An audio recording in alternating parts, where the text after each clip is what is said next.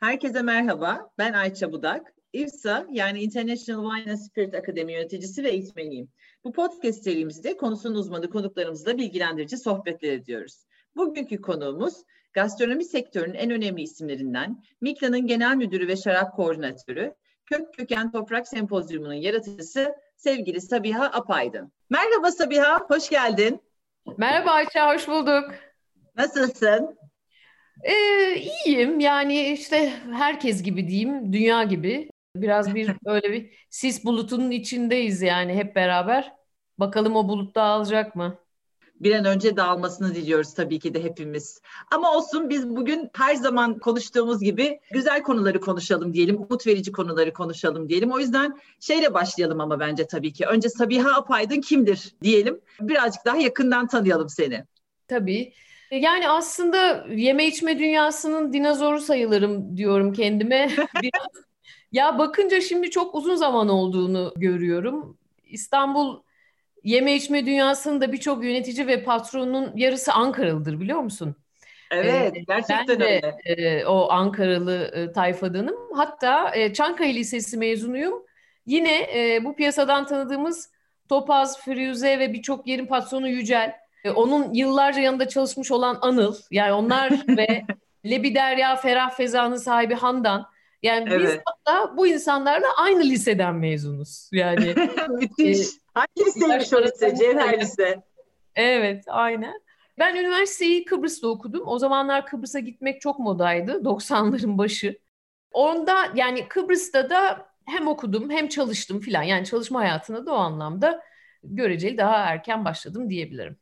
Süper. Hangi liseymiş bu sizin beraber mezun olduğunuz lise ya? Çankaya Lisesi. Ha Çankaya Lisesi. Evet. Hala evet. da en güzel liselerinden bir tanesidir bu arada doğru. Ya güzel bir okul. Yani hem bizim e, semt olarak orada yaşayanların okulu oluyor. E, yaşaması da keyifli bir yer orası. Bence Doğru. hala öyle. Çok kendine has bir küçüklüğü ve hoşluğu var. Bir yandan da işte Ankara'nın neredeyse merkezi konumunda. Güzel bir liseydi. Çok faaliyetleri olan, eğitimi iyi. Yani bugünlerle karşılaştırdığımızda oldukça iyi. Öyle bir okul. Keyiflidir. Süper. Peki daha önceki iş tecrübelerinden de bahsedelim mi? Yani dediğim gibi uzun zamandır ben aslında hizmet sektöründeyim. Bunun hatta en başlangıcı gene Ankaralı olan arkadaşlar iyi bilecek. Ankara'da Atakule vardır. Orada ilk Pizza Hut açıldığı zaman ki yani söylediğim gerçekten çok uzun yıllar evvel. e, genellikle üniversitelerden ve okullardan öğrenci alacaklarını söylemişlerdi. Yani part time part time çalışıyorsun ama saat ücretli. Yani bugün bile yok o uygulama. O zaman Amerika'ydı sahibi Pizza Hut'ın. Gidiyorduk böyle diyelim ki 3 saat çalışıyorsun, imza atıp çıkıyorsun. Ve böyle hani mutfakta e, ODTÜ'lüler, işte serviste e, başka üniversite öğrencileri biz geliyoruz. E, Çankaya Lisesi'nden de çok giden oluyordu. Aa süper hadi koşalım, haçlığımızı çıkaralım. Yani gerçekten acayip Amerikan vari de bir durum. Hani orada gidiyorlar çimleri biçiyorlar da komşusu 10 dolar veriyor ya. Yani inan o mantıkta. Fakat hani benim çalışma hayatına hem gir, giriş girmemde e, hem de e, olumlu etkiler bırakmasında çok faydası olmuştur. Yani orada sadece böyle gelenekçi tavırların olmadığı aslında herkese fırsat verilen bir yerdi. Yani 1988 ya bu söylediğim yani. Wow. Ve benim o zaman part time gitmemize rağmen sigortalarımız başlatıldı ve ben o sayede emekli oldum ya. Yani böyle de bir etkisi var benim hayatımda. Genç yani. emekli. Genç emekli. Evet çünkü çok erken başlamıştı. sonra? Ee, evet sonra ya benim e, biz Kıbrıs'ta üniversite okurken de orada hep çalışma şeyi genellikle hep kumarhane üzerinden olur. Ee, öyle bir kumarhaneye girmişliğim var. Yani aslında yıllarca çalıştım. Yani yönetici olarak o seviyelere kadar geldim. İstanbul'da da Sivis Otel ve Çırağan'da çalıştım. Hmm. Daha sonra gene bu kumarhane kaynaklı ve otel kaynaklı da Tayland'a gittim. Bir sürede Tayland'da yaşadım, çalıştım filan. Sonra Ankara'ya döndüm. Döndüm derken dönme niyetlendim. Orada da Hacak, Hacak kafe açılmıştı. Hmm. E, Hacak kafede de böyle çok e, ilginç insanlarla yolumuz kesişti. Hacak Kafe'de çok uzun sürmedi. Yani yaklaşık bir yıl ama Ankara'ya Ankara'da bu sektörün çok iyi ilerlemeyeceğini düşündüğüm için aslına bakarsan tekrar İstanbul'a döndüm. Benim çoğunlukla restoran dünyasındaki yaptığım iş hep nedense yeni kurulan markalar ve açılış dönemlerine denk gelmiştir. Yani bir açılış yapan, kuran, ilk kuruluş ekibinde olan bir insan oldum. Bunlardan bir tanesi de lacivert. Yani lacivert hmm. yıl 99 çok keyifli, çok tatlı bir çalışma ekibiyle başlamıştık. Ama çok uzun sürmedi. Yani biz sadece açılış gibi orada oranın sahibi Fehmi bizim abimizdi böyle sinemacı olarak. Biz böyle sinemacı bir tayfayla başlamıştık oraya. Oradan sonra tabii Tayland, Tayland'ı bundan sonra e, yani sıralamayı karıştırıyor olabilirim. E, sonra Glory Jeans Coffees var yine. Evet. Ee, onun da e, ilk geldiği yıllardı Glory Jeans. Ki ben oraya Harcak Kafe'de çalıştığım genel müdürüm oraya geçmişti de beni oraya çağırmıştı falan.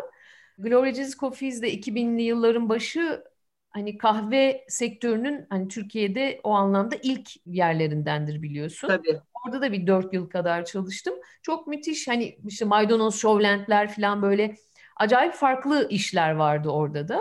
Sonra bir tekrar Tayland'a gittim. Bu sefer güneyine gittim. Benim böyle bir Tayland ve uzak doğuya bir ilgim var. Ondan sonra da aslında Mikla'ya geldim diyebilirim. Yani çünkü Mikla'ya benim gelişim açılışından 3-4 ay sonra neredeyse. Yani Tayland dönüşü oraya başladım. Hı hı. 15 senedir de Mikla'dayım. Yani aslında 20-25 yıllık çalışma hayatımın 15 yılı neredeyse Mikla şu anda. Hesaba bakınca öyle denk geliyor. 2005 gibi o zaman senin Mikla'ya geçişin e, Açıldı, zaten. Evet. 2005'te açıldı. Hmm. ben 2006'nın başında girdim. Evet. Anladım. Çünkü benim de ME'ye girişim 2005. E, 15 yılım benim de bitti de o yüzden e, tam olarak nokta atışı söyleyebiliyorum Allah, ben de. Maşallah. Yani e, güzel bir zaman bir yerde çalışmak açısından. Ben çok memnunum. Yani uzun süreli çalışmayı seven bir insanım daha doğrusu. O anlamda da Mikla benim için çok temel bir örnek zaten. Evet. Yani 15 yıldır Mikla'dasın. Aslında hani sadece Mikla değil, Mikla'nın içinde bulunduğu grubun da bir sürü yerinin açılışında da çalıştın. Bugün evet. de daha böyle danışman gibi çalışıyorsun. Öyle değil mi? Doğru biliyorum. Yani yarı zamanlı gibi sanki. Evet, evet. Yani şöyle, şimdi benim üç buçuk yaşında bir kızım var biliyorsun. Sera, çok hani, tatlı. geç gelen saadet ve mutluluk e, Kırkından sonra e, çocuk sahibi olmak insanın e, gerçekten e, hayatını çok değiştiriyor. Ve ya da hayatını değiştirmek de istiyorsun aslında. Hı hı. Ben biraz artık bu akşam çalışmaları falan yapamayacağımı biliyordum zaten çocuk olduğu zaman. Nitekim bir sürede öyle ara verdim, e, ilgilendim ama tabii devam etmek istiyorum. Yani Sera'nın da bu e, ufaklık hallerini de kaçırmak istemiyorum. Tabii. Ee, sevgili patronum Mehmet Gürs tabii buna çok güzel bir formül buldu sağ olsun. Dedi ki o zaman sen hani dışarıdan biraz daha serbestliğin olduğu yine e, ekibin liderliğini ve yöneticiliğini yaptığın bir pozisyona geçebilirsin. Yani danışmanlık faturası kesiyorum tabii. Ufak ufak başka işler de yapabiliyorum bu sayede. Ama dışarıdan aynı şekilde devam ediyorum diyebilirim. Peki bu kadar yıldır MİKTA'da çalışan bir insan olarak işin arka tarafını da çok iyi biliyorsun muhtemelen. Muhtemelen değil kesinlikle. Sence Mikla başarısını neye borçlu Sabiha? Ya Ayça biz bence ekip çok önemli. Yani ekibin başarısına, başarıya katkısına inandığın zaman yani ekibe, ekiple bu işin olabileceğine inandığın zaman başarılı olabiliyorsun zaten. Ve biz Mehmet Gürs gibi güçlü bir karakterin arkasındaki bir ekiptik. Hı hı. E, böyle olunca senin de gerçekten güçlenmen gerekiyor. Yani bunun bunun altını nasıl dolduracaksın? Biz bunu lafta değil de yani gerçekten ekibe değer vererek, eğitimlerine özen göstererek hı hı. ve bunu yani samimiyetle söyleyeyim delice bir istikrarla yaparak yani hiç vazgeçmeden hani ya bu çocuklar da hiçbir şey anlamıyor. Anlatıyoruz anlatıyoruz da öğrenmiyorlar. Duygusunu ben hiç yaşamadım. Yani bunu daha doğrusu yok farz ettim. Ve hep e, ısrarla tekrar ederek. Çünkü bu tekrarlar ciddi anlamda faydalı olduğunu da görüyorsun. Çünkü basamak basamak yükseliyorlar. E, fikren de öyle yükseliyorlar.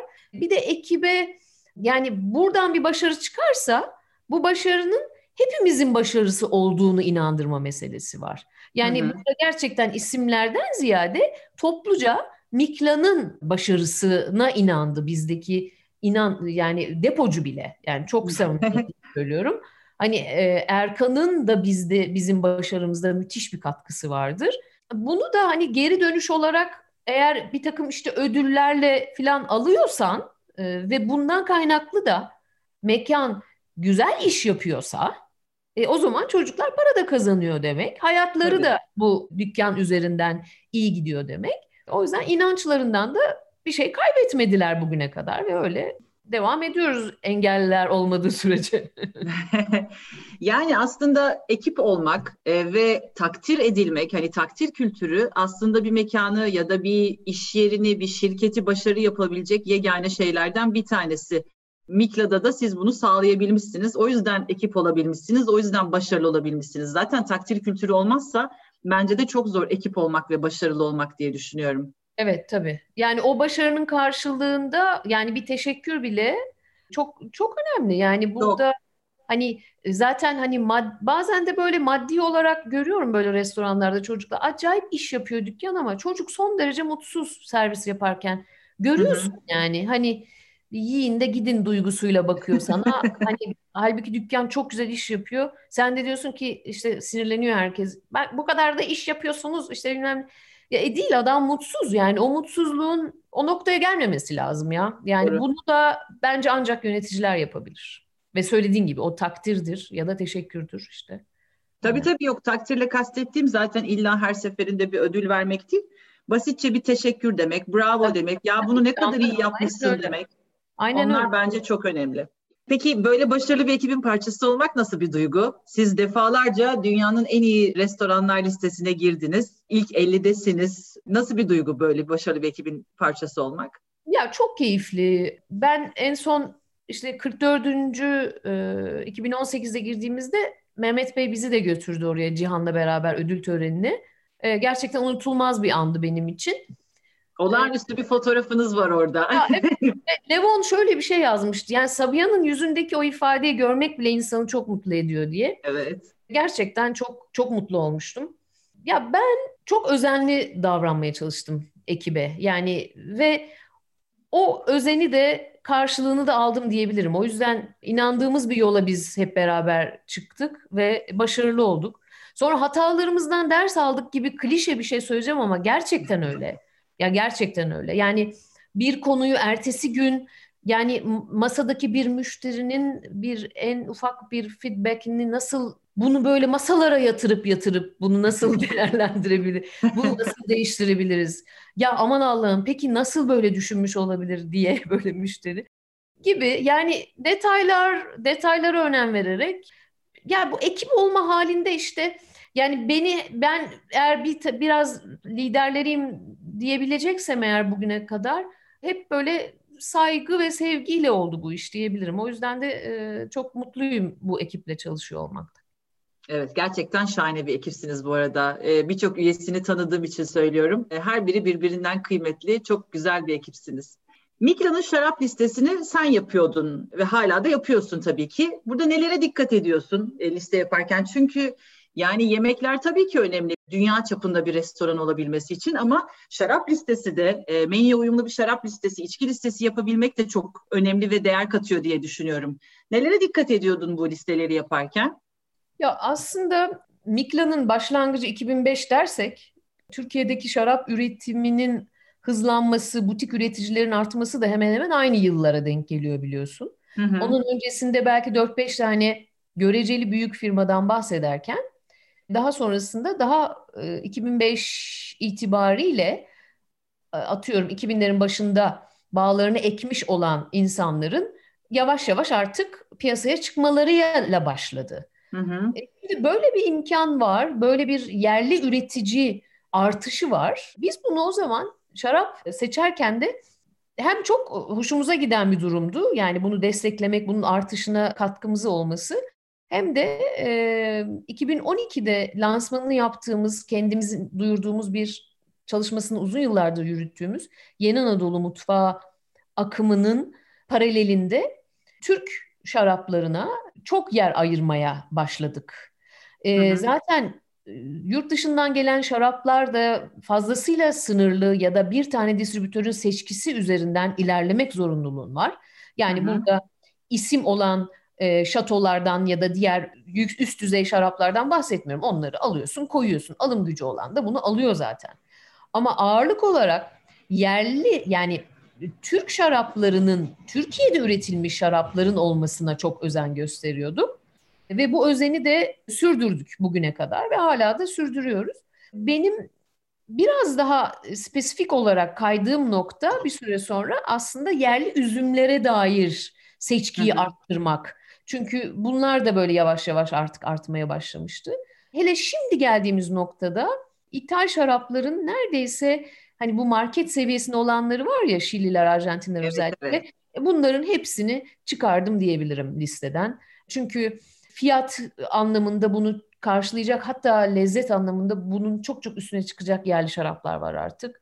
Ee, Katılıyorum. Yani bu market şaraplarına bence Türkiye'de restoranlarda özellikle marketlerde satılabilir ama çok da ihtiyaç olmadığını düşünüyorum. Hatta herkesin e, listesinin yani sadece Türk Türkiye şarabı e, olmalı, Türkiye'den şaraplar olmalı diye de e, bir isteğim var. Görür müyüz bilmiyorum ama. Gerçi yavaş yavaş oluyor. Ya, e, evet, evet. Ya şeye gittiğinde hani ne bileyim İtalya, İspanya, Fransa ve benzeriye gittiğinde listeleri adamların neredeyse tamamen kendi şarapları. Bunlar hani yoğunlukla kendi şaraplarını e, ön plana çıkartan üretici ülkeler. Tamam bir ne bileyim İsveç'e gittiğinde ya da Londra'ya gittiğinde İtal şarap seçkisi zengin olabilir. Çünkü üretici ülkeler değil ya da işte ne bileyim işte İngiltere küçük bir üretici. Orada zengin görmen normal ama şarap üreticisi ülkeysen e, en azından ne bileyim yüzde yetmişinin e, ya da yüzde sekseninin kendi şaraplarından oluşması bence de çok kıymetli. Yani çok, bizim çok, e, kendi üzümlerimizi, kendi bölgelerimizi konuşuyor olmak, onları destekliyor olmamız kıymetli olan. Tabii ki de Türkiye'de yetişen yabancı üzümlerin de olması listelerde kıymetli. Evet, Türk Ama... şarabı, Türkiye şarabı yani tabii, Türkiye'de tabii. Yani bu evet çok iyi bir Shiraz, Sauvignon Blanc bunların örnekleri çok fazla zaten Türkiye'de. Tabii. Yani Şili ve Arjantin'in karşılığı dediğim zaten bunlar. Yani o, onlar bile değil hatta daha iyi seviyede. Yani e, siz bugün Avustralya'yı konuşurken nasıl sadece Şiraz gibi hani baskın e, ve başarılı oldukları bir şeyi konuşuyorsunuz. Evet çünkü adamların yerli üzümü yok. Yani bizde ekstra bir de yerli üzüm var. Ama coğrafya o kadar uygun ki şarap e, ve üzüm e, yetiştirmek için şarap üretmeye. O yüzden çok fazla seçki de sunabiliyor aslında doğusundan Doğru. yani. Peki bir restoran için şarap listesi ne kadar önemli? Yani e, bence şarap listesi bugün artık ayrı bir kategori gibi. Yani Hı-hı. restoranın özellikle hani bizim gibi bize benzer fine dining restoranlarda e, zaten o işin çoktan çok iyi seviyelerde olması lazım. Çünkü buradaki sizin yemeğe gösterdiğiniz özen tek başına devam edemez. Yani yanına eşlikçisi şarabı, kokteyli ya da herhangi başka bir içki ya da içeceğiyle ki artık alkolsüz içecek de yapmak çok moda. Yani gene menünle eşleştiriyorsun, fermente içecekler hazırlıyorsun filan. Yani artık bu konular da kendi başına değerli ve birebir önemli konular olmaya başladı. Yani en ufak bir kafeye gittiğin zaman da aslında iyi bir şarap seçkisi varsa çok mutlu oluyorsun. Yani belki sadece Doğru. bir şarap içip kalkabiliyorsun. Ve bugün artık dünyada ve hatta Türkiye'de de örnekleri var. Sadece şarap satan barlar var. Yani e, bu artık bu konunun farklılaştığını gösteriyor. Ciddi anlamda farklılaştığını gösteriyor. Sadece böyle birkaç çeşit var olsun diye yapılmış listeler artık çok kıymetli değil. Yani bunların da değişiyor olduğunu görüyoruz. Değişmeli de zaten. Çok doğru. Sizin Mikle olarak kendinize özgü kokteylleriniz de var. Üst katta efsane gün batımlı bir barınız var zaten. Ve de kokteyllerinizde de meşhursunuz değil mi? Ya evet e, bu konuda mütevazi olamayacağım. yani, e, yani şöyle ben aslına bakarsan ilk önce klasik kokteyllerin nasıl yapıldığına dair baktığımda çok iyi yaptığımızı söyleyebilirim. Yani İsmail, yani bizim bardaki İsmail diye bir arkadaşımız var. O çok uzun yıllardır bizimle beraber. Ya hep aynı titizlikte ve yani hep aynı özenle yapar. Diyelim ki çok kalabalık dükkan hiç fark etmez onun için. Bir bakar, bir gülümser, elini kaldırır, tamam der, yapıyorum, sakin ol. yani aslında acele edip önüne e, başarısız bir martini koymaz mesela. Yani onu tam olarak yapar ve öyle e, sunar. Bir de mesela kendi aralarında böyle bir, biraz böyle yarış gibi e, başlattığımız bir şey var son yıllarda. Signature kokteyller dediğimiz gene hani bizim sadece bizde olan, bize özgü bu çalışmaları da kendileri yapıyorlar bardaki arkadaşlar ve bize hani böyle bir yarışma gibi sunuluyor. İşte aralarından seçiyoruz filan ve bunu da sürekli e, değişen bir liste şeklinde yapıyoruz. İşte bunlara enteresan isimler veriyoruz. E, evet ya. o, o da benim sevdiğim bir konu. Sabahat gibi mesela hani e, ya da benim adım kırmızı işte inci küpeli kız falan gibi böyle e, özellikle Türkçe isimleri olan e, böyle bir kokteyl listemiz var evet. Ee, çok eğlenceli gerçekten. Yavaş yavaş ben konuyu kök köken toprağa doğru getirmek istiyorum Sabiha. 2019 Haziran ayında yurt dışından ve ülkemizden çok kıymetli konuşmacılarla bir sempozyum gerçekleştirdin sen. Kök köken toprak. Amacı nedir kök köken toprağın? Yani bir aslında ilk çıkış duygusunu ben biraz bahsedeyim sana. Evet lütfen. Yani burada tabii Mikla'daki özellikle işte bu Anadolu ürünleriyle yapmaya başladığımız e, yiyeceklerin karşılığını ya da eşleşmesini ben hep yerli üzümlerle yapmaya çalıştım. Yani tadım menüsünde özellikle e, her ne kadar e, ya tabii ki müşteri iyi bir Sauvignon Blanc içmek istiyor, keyif onu talep ediyor. Okey tabii ama bizden bir eşleştirme yapmamızı istiyorsa bu eşleştirmeleri hep yerli üzümlerle yaptım. E, hala da yapıyoruz. Şimdi bu dönemde e, bu kadar çok dediğim gibi artan üretici e, olmasına rağmen e, yerli üzümlerle yapılan şarapların sayısı oldukça azdı ya da aynı üzüm çeşitlerinin baskın olduğunu görüyorsun. Yani bu üzümler zaten çok uzun yıllardır var olan ve şaraptaki sonucu ve kalitesinin belli olduğu üzümlerin işlendiğini görüyorsun çoğunlukla firmalar tarafından gördüm. Yani burada mesele biraz daha e, geniş çaplı olmalı değil mi? Yani niye biz hala buraya takılmışız ve bir büyük bir atılım yapmışken 2000'den sonra artık bir atılımın daha yapılması gerektiğini düşündüm. Yani özellikle yerli üzüm çeşitlerinin çok sınırlı sayıda işlenmesi konusuydu bu. Hı hı. Ve bu konuya dikkat çekmek istedim. Yani kendim zaten çok hem çabasındaydım ama bunu nasıl dikkat çekebilirim? Evet bunu bir konferans, sempozyum, bunu bir araya gelip bu konuyu konuşsak acaba kalıcı bir etki yaratabilir miyiz ya da bir farklılık yaratabilir miyim diye düşündüm. E sonra böyle e, bütün o takip ettiğim insanlar, e, yerli yabancı hocalar, profesörler bu konularda ne diyor bunlara baktım filan. Evet bu ciddi bir konu ve bunu da bunun mesele haline getirmeliyiz diye düşündüm. Ve bu kök köken toprak fikri çıktı. Yani tek başına kökü, kökeni, toprağı bunların yani hatta bu isimde bile ya bunun bir tanesini mi kullansam? Ya hayır bunun üçünü birden kullanmak lazım. Çünkü hepsini kapsayan bir konu. Yani şimdi Anadolu topraklarının hepimiz biliyoruz ki şarabın ya da üzüm yani üzümün doğduğu topraklar, şarap şarap haline geldiği topraklar bunun 8 e, bin yıl önceye dayandığını gösteren kalıntılar var. E, bu kadar değerli bir mirasın üzerindeyiz. Ya bununla ilgili daha fazla nasıl çalışma yapabiliriz? Bunlara dikkat çekmek istedim. Yani sadece biz işte şarabın doğduğu topraklardan e, buradayız demek yetmiyor. Yani buna dair ne yapmamız lazım? Bu iyice yok olup gitmeden sahip çıkabileceğimiz üzüm çeşitleri var mı? Benim derdim aslında biraz üzüm. Yani sadece sadece şarap diyemeyeceğim bu konuda. Çünkü Türkiye'de üzümün aslında süre gelmesinin değerli diğer etkenleri de var. Yani birisi bizim bunu taze olarak tüketiyor olmamız, böyle bir alışkanlığımız olması millet olarak. Kurutuyor olmamız, kurutarak bunu yurt dışına yolluyor olmamız, bundan pekmez yapıyor olmamız ya da farklı üzümden e, sirkeler, işte yine pestiller gibi çok çok çok çeşitli işliyoruz biz üzümü ve bu da aslında üzümün sürdürülebilirliğini de sağlıyor. ve işte Trakya Bağcılık Araştırma Enstitüsü gibi üzümlerin korunabilmesi için bir e, koleksiyon bağı oluşturulmuş hı hı. bir yerin olması.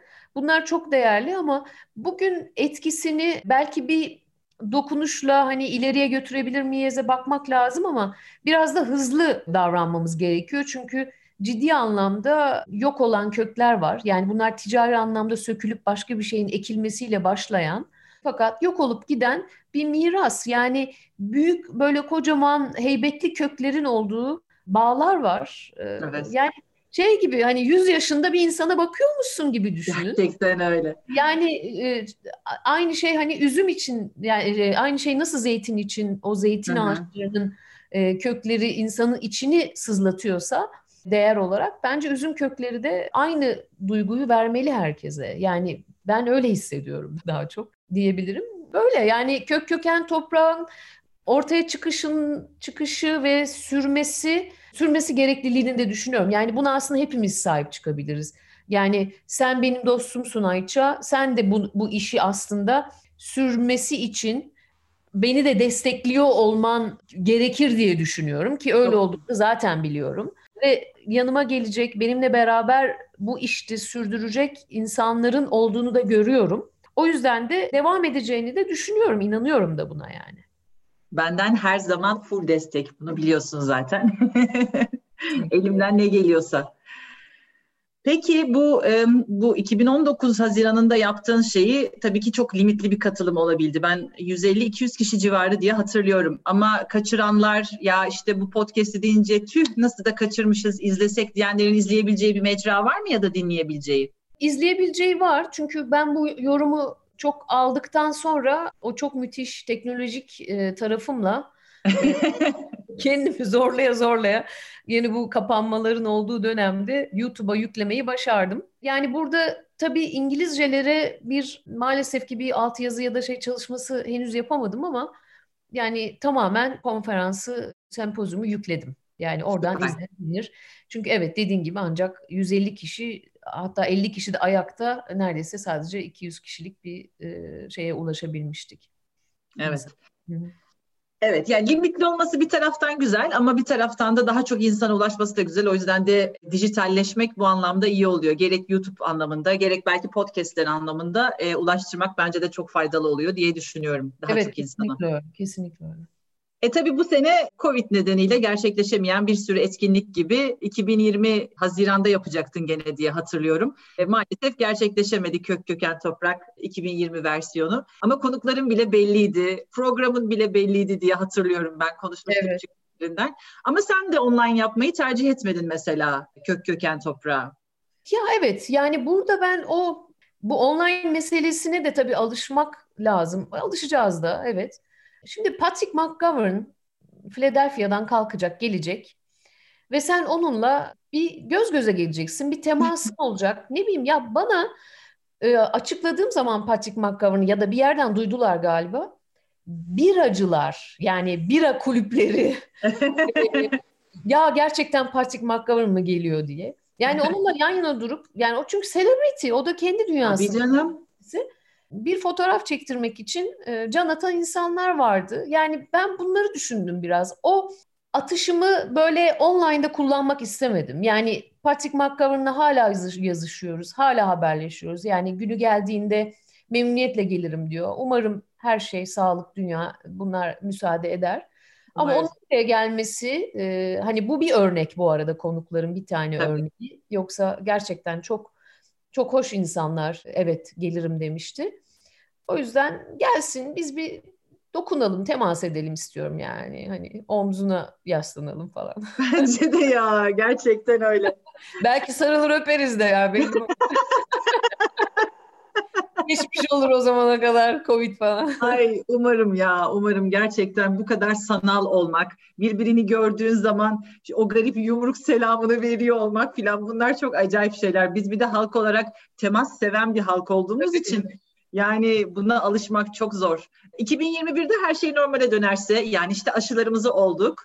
Ondan sonra artık temiziz dediğimiz anda yapacağım diye düşünüyorum değil mi? Ya evet en azından bu ikincisinin kurgusu hemen hemen hazır olduğu için eğer o kişilerin de bir manisi olmazsa gelmekle ilgili belki 2021'in sonuna doğru diyebilirim. Hmm. Yani başında ya da yaz başı değil de sonuna doğru. Ama aslında yaz da olabilir. Yani bu biraz da böyle şeye bağlı, gidişata bağlı dediğin gibi evet. Ama yapmak istiyorum. Tabii canım gün be gün gündem değiştiği için ve durumlar değiştiği için mecburen daha temkinli olabilecek bir yere doğru çekmek bence de mantıklı. Eh peki birazcık da natürel şarap konuşalım. Senin çok büyük bir natürel şarap hani Türkçe'ye çevirdiğimizde doğal şarap meraklısı olduğunu biliyoruz. Nasıl başladı bu natürel şarap merakı? Mehmet Bey'le birlikte çok seyahat ederdik. Yani ben, benim ekipten birkaç kişi, Cihan e, filan. Çoğunlukla hı hı. yurt dışındaki bu konferanslara, sempozyumlara falan katılmaya çalışıyoruz. Ee, yani bu işte eğitim meselesi hep diyorum ya. Ben ekibi eğitirken aslında öncelikle hep kendime eğitmeye çalıştım. Bunlardan birisi de MED konferansına gitmekti. Burada tabii yani oraya gittiğinde de oradaki önemli yerlerde yemek yemeye çalışıyorsun. Yine sana katkısı olacağını düşündüğün, tecrübe vereceğini düşündüğün bir yer olarak Noma'ya gidiyorduk. Ve Noma'da hı hı. özellikle ikinci gidişimizden itibaren listede natürel şarapların arttığı ve oradaki sommeliyerin natürel şarap yani Avrupa'daki natürel şarap hareketini destekleyen ve çoğaltan bir hareket içerisinde olduğunu gördüm. Yani ilk orada denedim, Kopenhag'da denedim. Ve yani bana hani çok enteresan geldi. Yani fazlasıyla sofistike. Daha önce tattığım şaraplara benzemeyen ve her tattığım şarapta da müthiş bir farklılık gördüğüm bir nasıl diyeyim bir segment. Yani bir başka bir şey bu e, natürel şarap. Bildiğimiz diğer şaraplara nazaran. Ve enteresan bir şekilde de natürel şarapları çoğunlukla kendi yerel üzümleriyle yapmaya çalışan ve bunu tercih eden firmalarla karşılaşıyorsun atıyorum Slovenya'nın ya da Çek Cumhuriyeti'nin ya da işte Avusturya'nın falan gibi. Burada bu konu çok ilgimi çekmeye başlamıştı zaten. E, sonra da e, ciddi anlamda peşine düştüm diyebilirim. Yani bunun için seyahat edip gidip işte valizleri doldurup gelip çünkü bu yeni bir konu. O yüzden Hı-hı. çok ilgimi çekti benim. Evet, gerçekten yeni bir konu. Aslında usul eski bir usul ama e, bizler için, hepimiz için daha doğrusu bütün şarap dünyası için de yeni bir konu bir taraftan. Evet. E, evet. Peki, natürel şarap nedir diye sorsam? Yani natürel şarap aslında tek bir kelimeyle anlatmaktan ziyade hani bunun nesi var, nesi yok. Yani kategori olarak hı hı. ne olursa natürel şarap diyebiliriz anlatmakta fayda var. Bir halka düşün. Yani bir ortası var, göbeği var. Bunun bir de çevresi var. Yani sen tam o göbekte natürel şarabın tam nokta atışını yaptığın noktada şunları yapıyor olman gerekiyor. Organik ya da biyodinamik bağcılık yapıyor olman gerekiyor. Üzümlerini toplarken bile elle toplaman gerekiyor. Yani e, bağa da herhangi bir makina e, girdisi yok. Şaraphaneye geldiğin zaman natürel mayalarla yani doğal mayayla maya ekleyerek yapmadığın bir şarap yapman gerekiyor. Doğal fermentasyonun başlaması gerekiyor. Üzümün kendi mikroflorasıyla yapman gerekiyor evet. yani. Evet. Hı hı. Ve bu fermentasyon sürecinin süreci içerisinde de herhangi bir şekilde orada oluşabilecek bir bakteriyi ya da başka bir konuyu, zararlıyı öldürmek, yok etmek amaçlı bir takım ilaçlar her neyse katmaman gerekiyor ve sonrasında çok az ya da hiç filtre etmiyorsun ve herhangi bir noktasında da bağ ve e, şey dahil şaraphane, şaraphane. dahil sülfür koruyucu kullanmıyorsun. Yani bunun bu tabii tam nokta atışı söylediğim. Fakat natürel olabilir, hala natürel yöntemlerle yapılmış olabilir çok az işte 0.30 0.60'a kadar olan bir sülfür kullanma şeyi de var. Şimdi 0.3'lerde falan kullanıldığı için 0.30 0.60'lar çok düşük. Yani Hı-hı. miktarlarda kullanabilirsin aslında. Böyle natürel şaraplar da var. Aslında üç kelimeyle tamam toparlayalım. Çünkü genellikle çok şey oluyor, kafa karışıklığı oluyor. kendi aslında kendi mayasıyla mayalanan içine herhangi bir katkı maddesi konulmayan ve herhangi bir iyileştirme ya da değiştirme yapılmayan şaraplar. Şimdi bu şaraplar çok fazla miktarda e, üretilemiyor. Yani eğer sen bütün bunları elle yapacağım, organik, e, biyodinamik yapacağım diyorsan zaten çok sınırlı adetlerde yapabiliyorsun. Yani natürel şarabın böyle milyon litre üretildiği bir durum yok. Yani firma olarak yok hı hı. yapanlar. Ee, o yüzden hani zaten yıllık 5-6 bin şişe 10 bin şişe gibi bir şey yetiştiren bir Avrupa yapan bir Avrupa'da atıyorum Avusturya'da bir firma e, bu şarabını da çok kolaylıkla ve hızla satıyor ve bitiyor. Yani bu yüzden ne market raflarına giriyor ne de işte çok da uzun yollara da seyahat etmiyor. Yani bugün eğer Japonya'dan birisi natürel şarap alacaksa siparişini zaten bir yıl önceden veriyor. Yani oraya da atıyorum 300-500 e, tane, 1000 tane yollanıyor. E, zaten geri kalanı da Avrupa'da e, ya da Amerika'ya giderek tüketiliyor. Yani burada miktar olarak da çok büyük üretimlerden bahsetmiyoruz. Ama Hı-hı. yöntem hani sadece küpte ya da amforada değil, bunu çok rahatlıkla çelik tanklarda da yapabilirsin ki yapan da çok fazla var yani. Kabuğuyla evet. bekletebilirsin, bekletmezsin. Yani burada stil farkları devreye giriyor daha sonrasında. Farklı stillerde natürel şaraplar görebiliyoruz. Süper bir açıklama oldu bu gerçekten. Peki nasıl yükselişe geçti bu natürel şaraplar? Yani aslında bu e, yine Danimarka domine etti diyebilirim. Yani Avrupa'da evet. yani gerçekten öyle. Şöyle hatta şey dediklerini biliyorum. Siz üretin hepsini biz alacağız. E, gerçekten çünkü e, öyle tüketiyorlar. Yani bu biraz hani bu organik, biyodinamik, sağlık filan yani bu bence bu pandemiden sonra daha da fazla artacak. Biraz insanların bu takıntılarının öne geçmesi. Yani bugün nasıl glutensiz beslenmeler ya da işte raw foodlar filan hani bunlar artık e, moda olmaya başladı bir nebze. Natürel şarap da 2000 sonrasına denk gelen bir dönemdir ki hızlanışı aslına bakarsan 2008'den sonradır. 2016 şu an son verilere göre aslında tap yaptığı seviye ama 2016'dan bugüne bence çok daha yükseldi. Hı hı. Yani bu sağlıklı yeme içme ve tüketmeye sanki denk geliyor gibi bir karşılığı var gibi hissediyor insanlar gibi geliyor bana. Ya benim için nasıl yükselişe yani benim için de şu var. Tattım çok farklı geldi. Fakat bir yani keşke Türkiye'de daha fazla ulaşabilsek yani yurt dışından gelen örneklere. Çünkü bir yemekle eşleştirme esnasında yelpazesi çok geniş. Hı hı. Yani o kadar farklı lezzette natürel şaraplar var ki yani bunları e, yemeklerle eşleştirmek ya gerçekten çok macera dolu bir şey. Yani, eğlenceli evet. Eğlenceli evet çok eğlenceli aynen. Ya şey e, hani gerçekten Danimarka bu konuda öncü dediğin gibi bizim seninle bir konferans için Parabere için seyahatimiz olmuştu oraya. Ve hani hem restoranlarda en ufak restoranda bile çok fazla seçki görebiliyorsun en iyiden en küçüğe göre. Bir de şarap butiği raflarına gittiğin zaman da acayip bir seçki var ve hangisini alacağını şaşırıyorsun gerçekten. Hani e, bu konuda önce olmaları da dediğin gibi muhtemelen e, sağlıklı yaşam takıntısıyla ilgili olabilir ya da belki de ne bileyim işte Noma gibi restoranların da e, menülerine koyuyor olması birdenbire onları daha üst seviyeye de çekmiş olabilir gibi sanki. Tabii dikkat çekiyor. Yani Tabii. E, popülerleşmesini de sağlıyor. E, ha şu var ama mesela içersin hiç hoşlanmazsın ve Hı-hı. devam etmezsin. Yani bu aslına bakarsan başka bir seçki. Yani ben bunu specialty coffee ile çok benzetiyorum.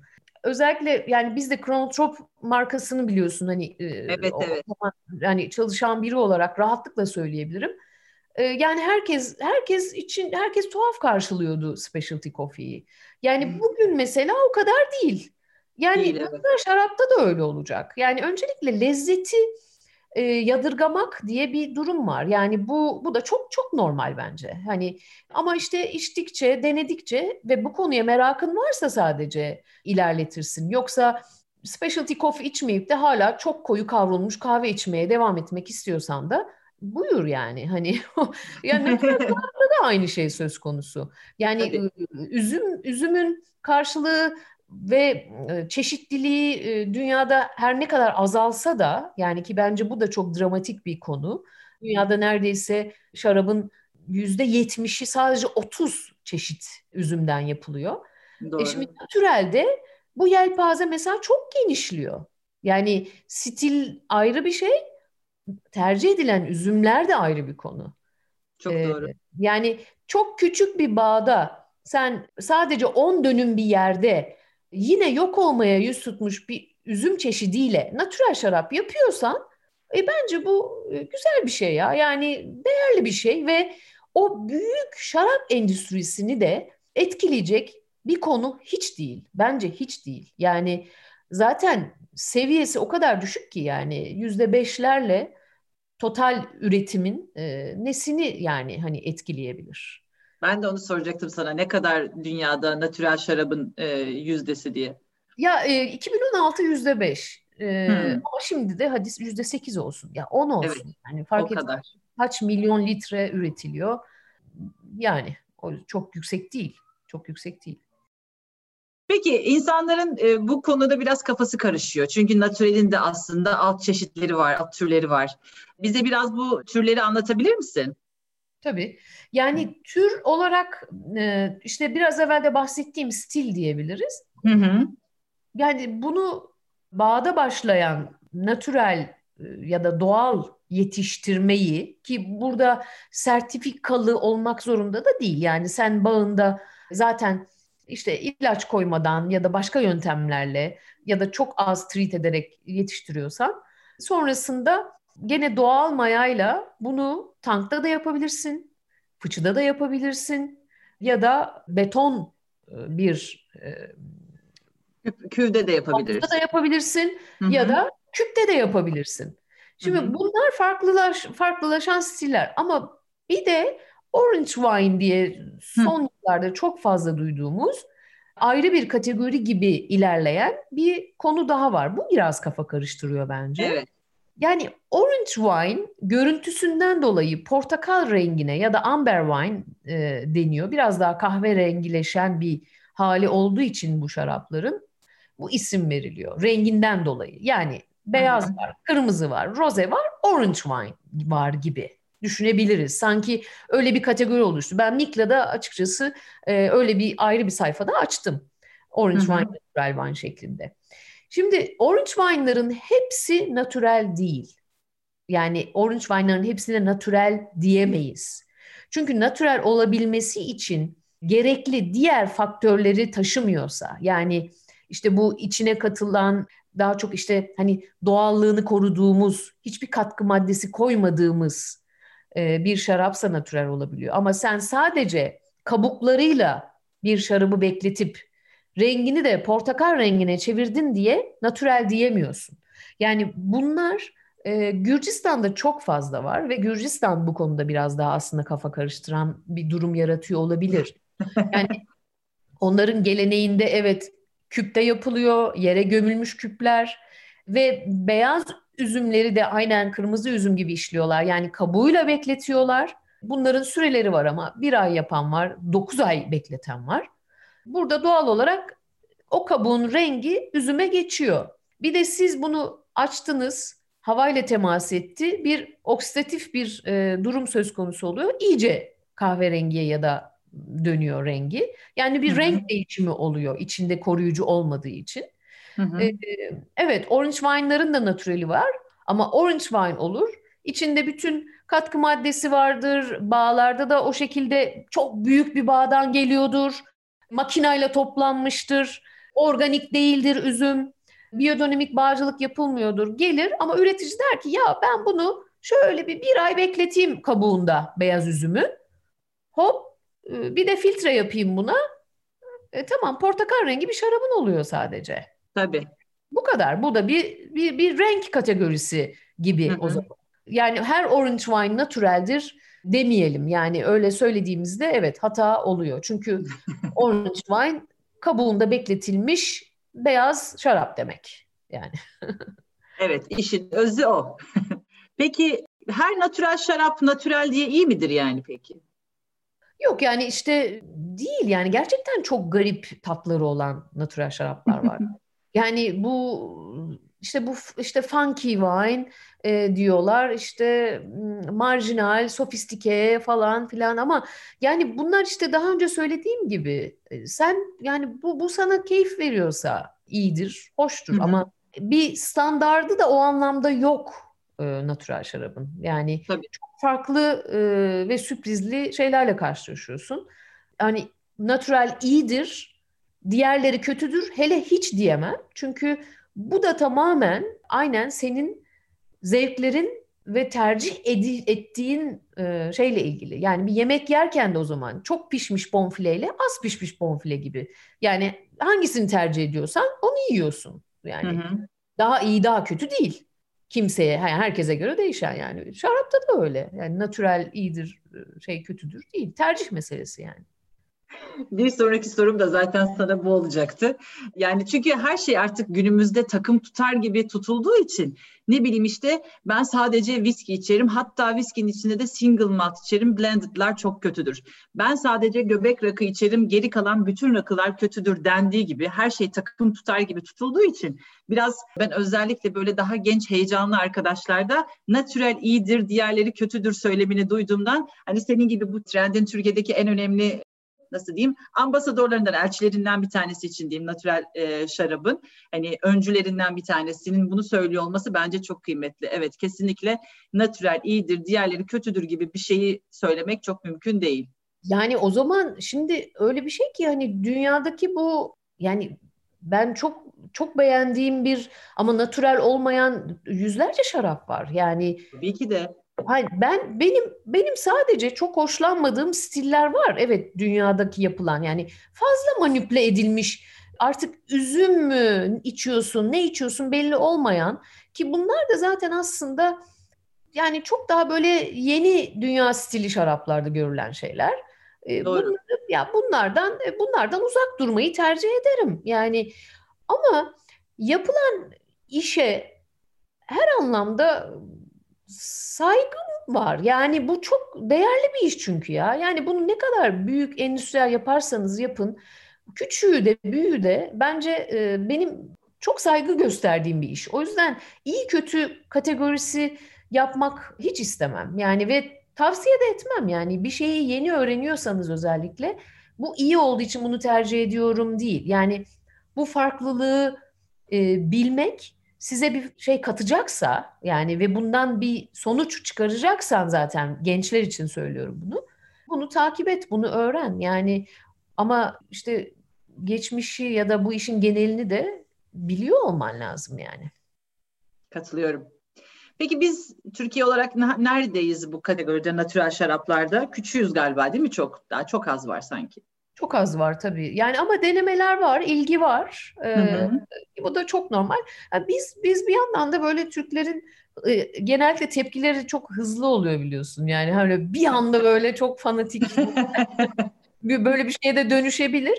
Ama şöyle naçizane benim hani e, soranlar oluyor. Ya denedik bir şey bakmak ister misin falan diye. E, çok da hoşuma gidiyor. Yani ben çünkü hep başından beri de söylediğim bir şey vardı. Ya bir deneyin ya ne olur falan diye. Böyle büyük firmalara falan özellikle ya işte şeyle Mustafa Bey'le konuşuyoruz Mustafa Çamlıca'yla. Sabiha dedi deneyeceğim dedi. Alacak mısın dedi. Alacağım ya hepsini.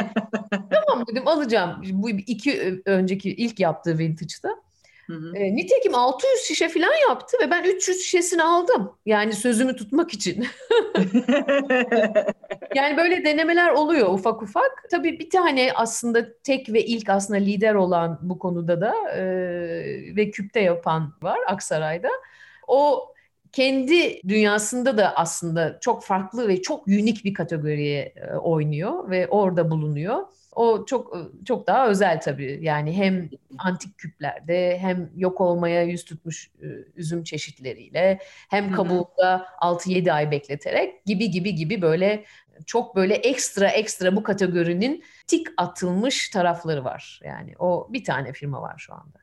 Evet. Sevgili Udo ve Hacer'e de selamlar o zaman. Evet, selamlar. aynen. Yurt dışında bu tarz şaraplar üzerine bazı tadımlar da organize ediliyor. Sen bunların bazılarına da gidiyorsun. Özellikle Avusturya'dakine diye hatırlıyorum. Birkaç örnek verebilir misin? Yani bu konuya ilgi duyanlar nerelere gitmeli? Tabii ki de bu seyahat ve Covid hayatımızdan çıktıktan sonra nerelere evet. gitsinler? Bence Isabel Legaron yani müthiş bir kadın. Zaten ıı, işte Natural Wine kitabının yazarı. Sende de kitap biliyorum. Hı hı. İkincisi de yapıldı. Onun e, organize ettiği Raw Wine Fair var. Raw wine oldukça yaygın. Yani Amerika'da iki ayrı noktada yapılıyor. Berlin'de yapılıyor, Londra'da yapılıyor. Yani senede e, dört sefer raw wine var. Yani bunlardan Hı-hı. bir tanesini yakalayabilirler. Avusturya'da Karaktere var. Marco Kovac e, e, ve Nico organize ediyor. Marco ilk kök köken toprakta da konuşmacıydı zaten. Evet. E, o da sekizincisini yani 7-8 yıldır o da devam ediyor. E, Viyana'da Karaktere çok şiddetle tavsiye ederim. Çünkü o bölgesel olarak bakıyor biraz ve ben hani o sayede Avusturya'yı çok daha yakından tanıdım. Hı hı. Ee, bir de Real Wine Fair var. Bunlar da çok önemli. Ee, bu da Londra'da. iki senede bir yapıyorlar normalde. Hı. Bu festivallerin de en eskisidir Real Wine Fair.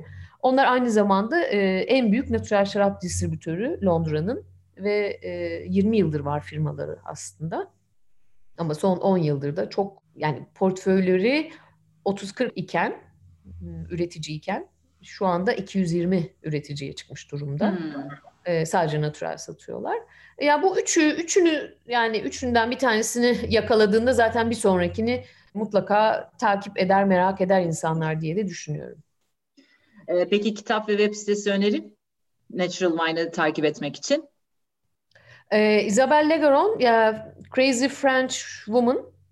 Bir de şeyin bu işte biraz evvel bahsettiğim aslında Real Wine Fair'in bir web sitesi var. La Cave de Prene diye.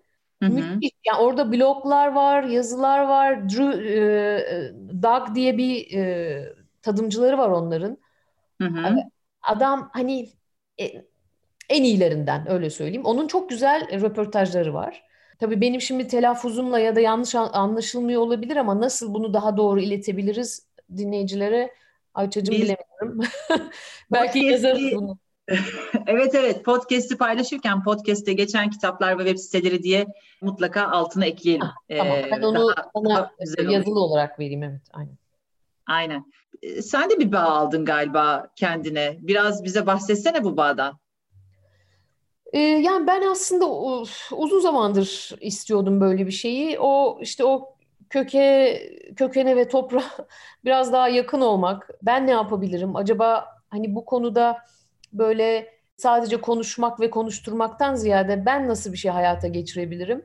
Bunu çok istiyordum zaten. Udo ve Hacer'le de sürekli konuştuğumuz bir şeydi. Uygun bir şeyi yakalamak açısından. Hı hı. Yani biraz benim e, çok spesifik bir şey. Tabii ki hiçbir şekilde büyük değil. Çok ufak. Yine böyle birkaç arkadaşla başladığımız bir şey ama bunu daha sonra duyuracağız. E, şu an e, söyleyebileceğim Udo ve Hacer olduğu e, ve onların bölgesinde olduğu. Aslında hedef yok olmak üzere olan üzümler. Bu yok olmak üzerenin üstüne üstlük bir de e, terk edilmiş bir bağ e, bulduk. Hmm. Yani artık zaten yani hiç ilgilenmiyorlar. Hiç ilgilenmedikleri için de toprak o kadar uygun ki yani bizim hedefimize çok uygun. Yani hiçbir şekilde ilaçlama yapılmamış. Tamam doğal, natürel bir şekilde duruyor. Çok heyecanlı ama tabii çok zamanı zaman isteyen bir proje ama bir ucundan başlamış olmaktan dolayı da çok mutluyum. Evet güzel bir şey bence de. Bir bağ sahibi olmak, toprakla bağını arttırmak çok güzel bir şey. Ee, peki sence ülkemizin şarapçılığı genel olarak nerede? Biraz natürelden e, genele doğru gelelim. Ya genel olarak işte biz çok hızlı tepki verebiliyoruz ya. Yani bunlardan bir tanesi de bence şarapla ilgili oldu. Son yıllarda özellikle 2000'lerden sonra şarap üretme konusunda çok ciddi e, adımlar atıldı ve çok profesyonelce gelişmeler oldu ve çok özenli üretimler, teknikler yani bu teknolojiye yatırım yapmak bu anlamda özellikle şarap konusunda tabii belli bir üretim kapasitesinin üzerine çıkacaksanız bu şart.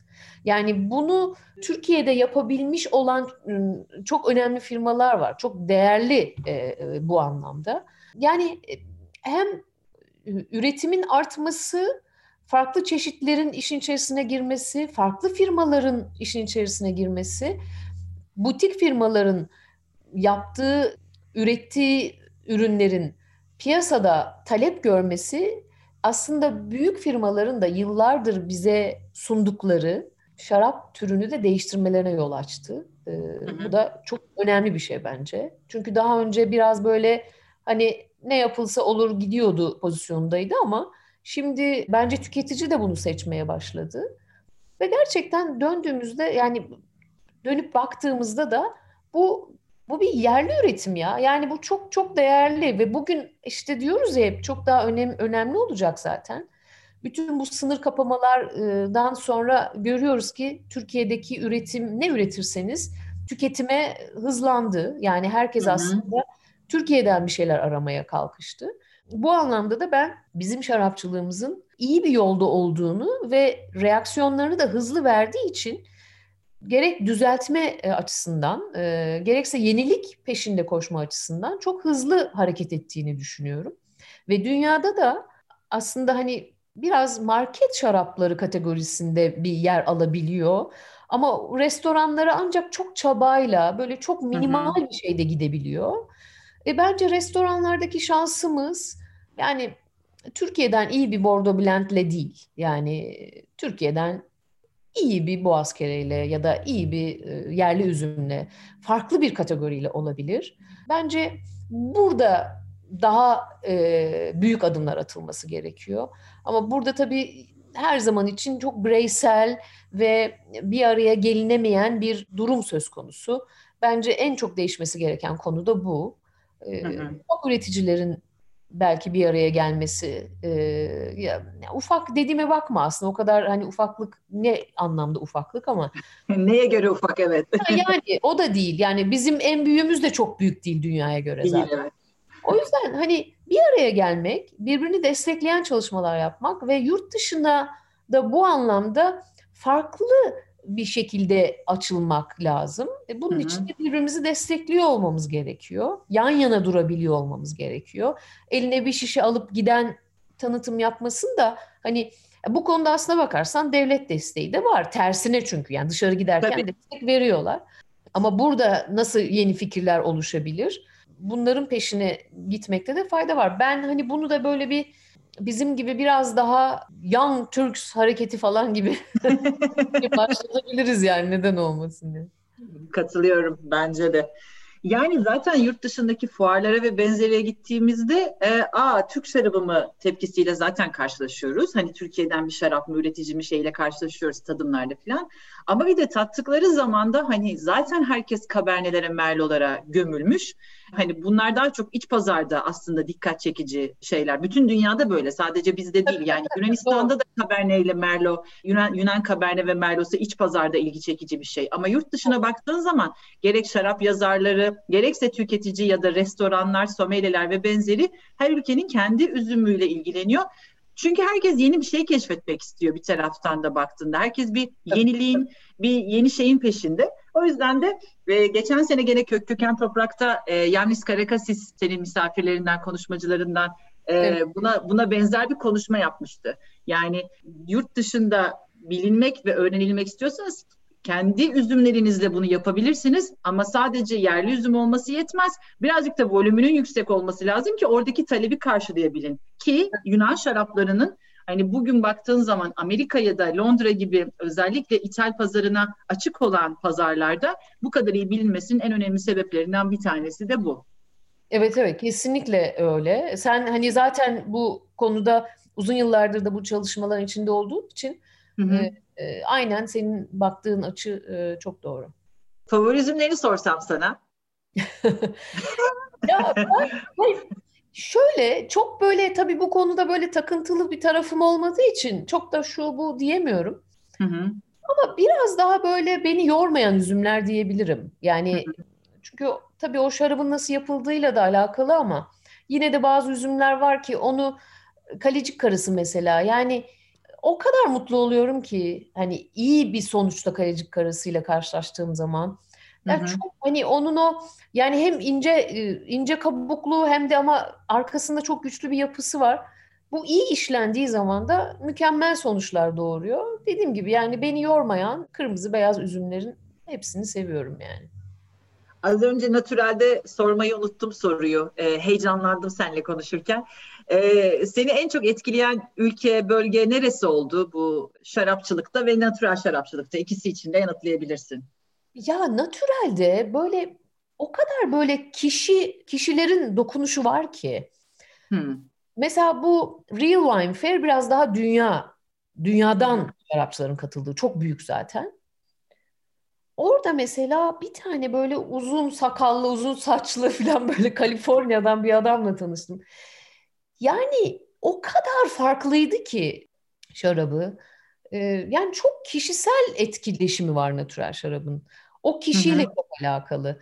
Yani Udo'nun şaraptığın, şaraplarını içtiğin zaman da mesela Udo'nun karakteriyle sanki çok benzeştiriyor.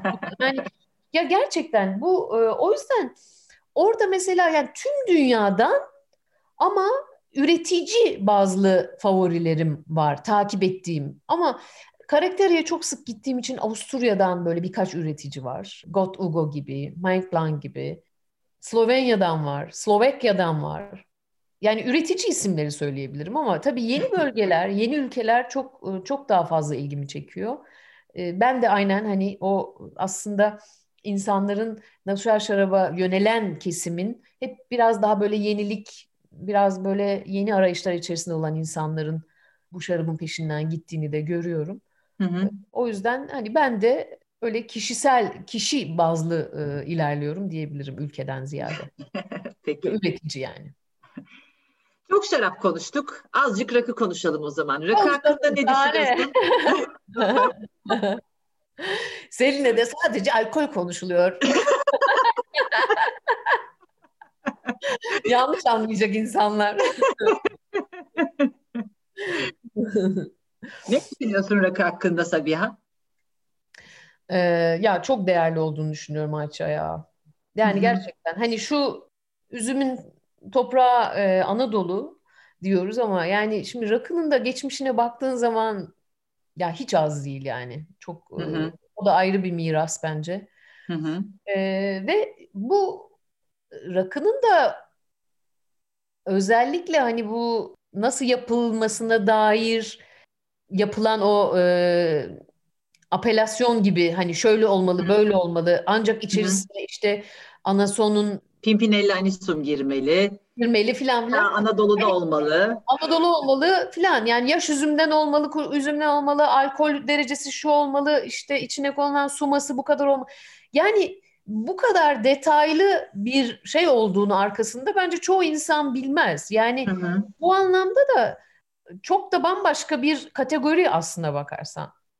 Ve gün geçtikçe bu artan gene firma yine firmaların ürettiği yeni yeni yeni yeni çeşitlerle yani geçmişte otururduk meyhaneye bir rakı getir derdik. Şimdi getir diyorsun hangisinden diyor. Yani e, ya da bir menü uzatıyor sana. Yani bu, bu değişim de o anlamda e, rakı için e, rakı e, rakı içeceği adına bence çok büyük gelişme ve çok çok değerli.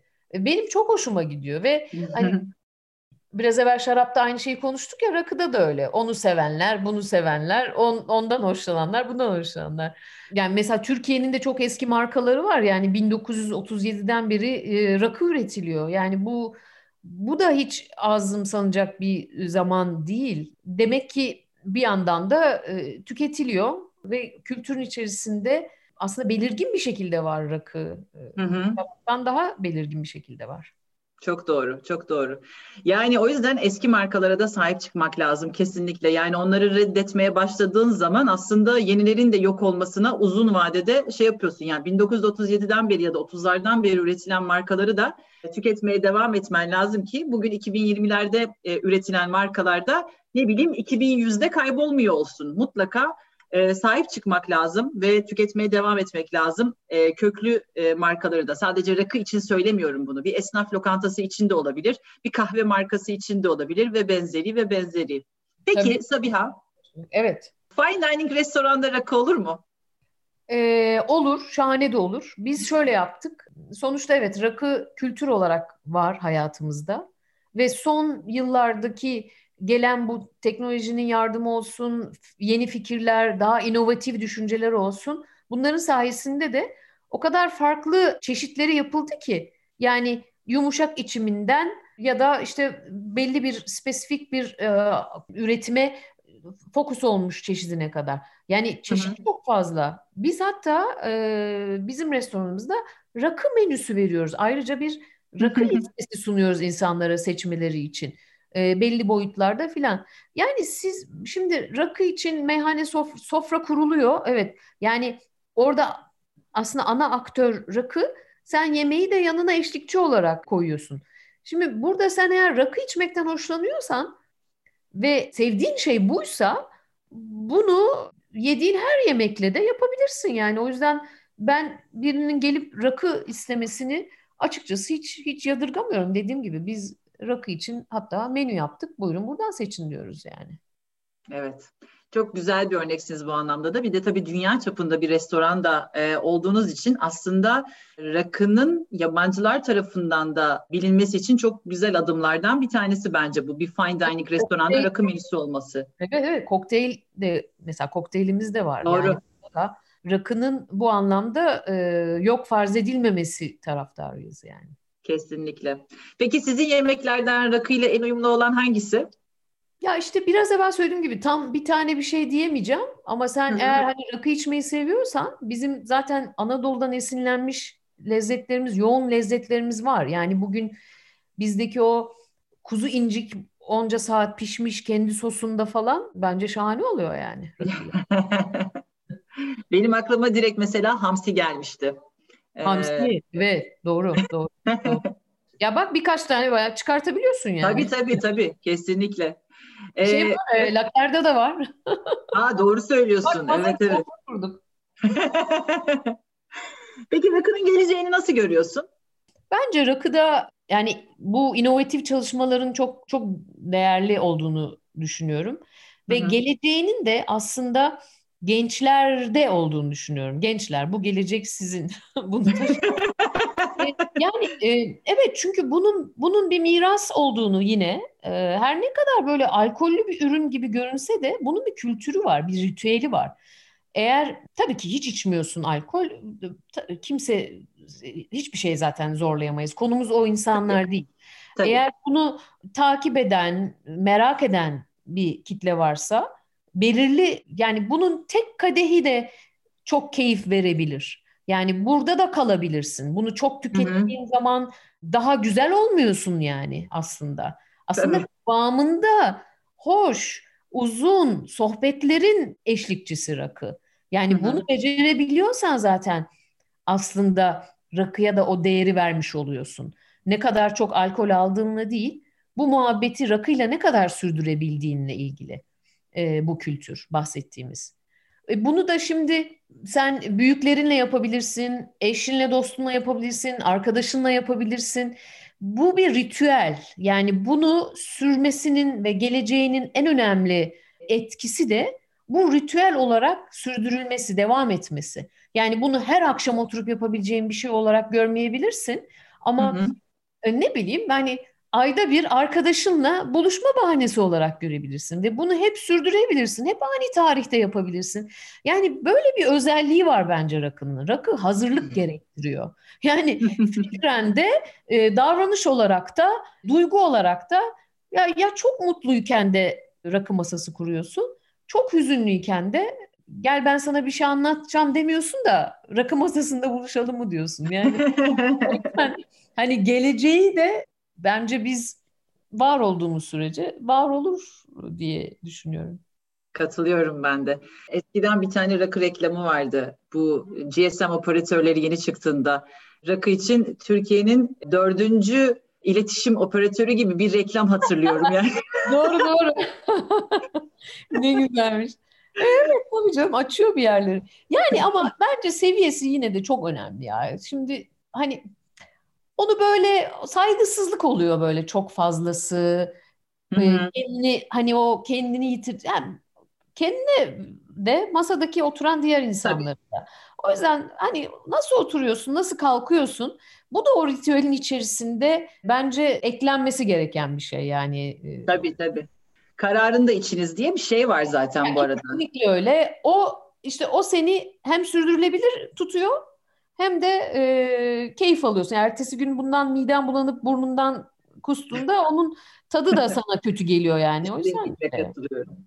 Kesinlikle katılıyorum. Sona doğru yaklaşıyoruz. Sana son sorum. Toplam olarak bizim gastronomimizi yani yemesi, içmesi, şarabı, rakısı, likörleri, kokteylleri, ne bileyim tarımdaki üreticilerimiz olarak gastronomimizin geleceği için ne söylersin? Ben şöyle ben uzun yıllardır yeme içme sektöründe olan biri olarak bir gözlemimi söyleyeyim sana. Hı. Bizim mesela ev yemeği kültürümüz her ne kadar işte bu yemek işte aile filan kültürünü sürdürüyor olsa da bence çocuklara çok da yani yenilikçi bakış açıları açısından çok da faydalı olmadığı taraflarını da görebiliyorum. Hı hı. Yani ben şimdi kendi küçük çocuğum olduğu için söylüyorum bu örneği. Bugünden aslında gastronomiye nasıl bakacağını belirlediğimiz bir dönemdeyiz öyle değil mi? Yani çocuğun yeme içme kültürü aslına bakarsan ülkenin yeme içme kültürünü belirleyecek bir şey. Tabii. Çünkü o çocuk talep edecek. O çocuk Hı-hı. neyi talep edecek? Yani bu anlamda bence evde ve elde yapılan şeylerin çok değerli olduğunu düşünüyorum. Ama bunun için annelere bence çok büyük iş düşüyor. Anneler diyeceğim çünkü onlar yapıyor genellikle. Evet genellikle. Yani gerçekten yaratıcı, farklı lezzetleri çocuklara ay o acı, o ay o çok tatlı, yok bu çok tuzlu, onu da yeme. Kendi damak zevkini empoze etmeye çalışmasınlar. Hı hı. Yani ne kadar çok geniş damak zevkine sahip e, gençler, çocuklar yetişiyorsa gastronomi de bence o kadar ilerlemeye açık olacaktır. Yani bunu Türkiye gastronomisi için ya da dünya gastronomisi için söyleyebilirim. Yani imkanlar, imkansızlıklar tabii ki bunu etkiliyor ama yani bugün sen Mikla gibi bir restorana geldiğinde annenin sana evde dilimlediği hani böyle dilim dilim yapar da eti ya da köfteyi önüne koyar ya çocuğun. Evet. O da onları böyle dilimleme zahmetine bile girmez böyle pat pat çatalıyla yer. Hı hı. Yani ben bugün fine dining restoranda bunu görüyorum ya. Yani adam üst düzey yönetici ama hala annesinin ona dilimlediği şekilde et yiyor mesela.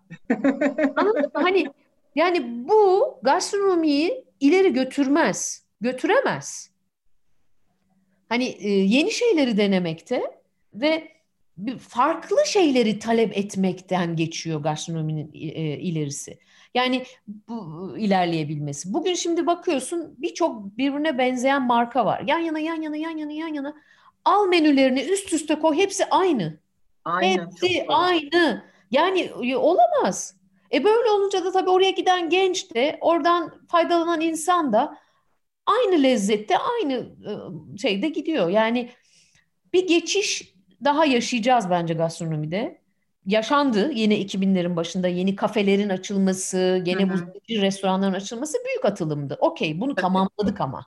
Bu tamamdır. Şimdi birkaç ürün yapan, çok az ürün yapan spesifik yerlerin gelmesi gerekiyor. Yani illa gastronomik e, fine dining restoran değil.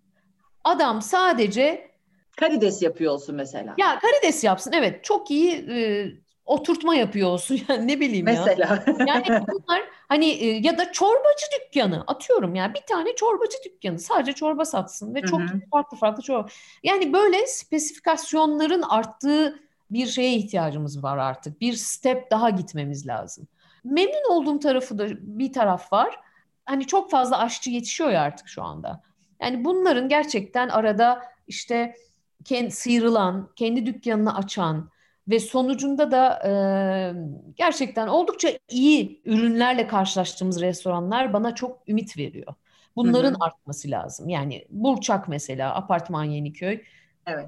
Buna çok iyi bir örnektir. Kesinlikle. Hani kendi dükkanı, yaptığı şeyler böyle şu şu puşu değil, ürüne önem veren ve sonucunda da lezzetli, farklı, yenilebilir, keyifli, gazlı dumanlı olmayan gerçek yemek çıktı ortaya.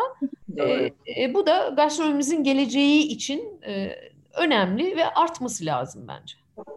Kesinlikle katılıyorum. Peki son olarak bize söylemek istediğin bir şeyler var mı? Daha ne diyeyim mi diyorsun yoksa? evet yani daha ne diyeyim çok teşekkürler bana bu fırsatı. yani yeme içmenize özen gösterin. Keyif aldığınız şeyler yapmaya çalışın. Yani ama bunları yaparken de hep daha iyisi ne olabilir? Ya illa bu işlerin bütçeyle alakası yok bence. Hı hı. Ee, biraz daha düşünce yapısıyla alakası var. Kendinize özen gösterin, yiyip içtiğinize de özen gösterin demek istiyorum Ayça'cığım. Ve e, sana da çok teşekkür etmek istiyorum ve Özge'ye de. Bana bu fırsatı verdiğiniz için. Asıl biz çok teşekkür ederiz tabii ha. Gene e, bizim için çok keyifli bir e, sohbet oldu. Teşekkür ederiz bize vakit ayırdığın için. Eminim dinleyenler de aynı keyfi alacaklardır. İlham alacakları bir sürü şeyi bu podcast'te de dinleyeceklerini düşünüyorum. Çok teşekkürler. Sağ ol.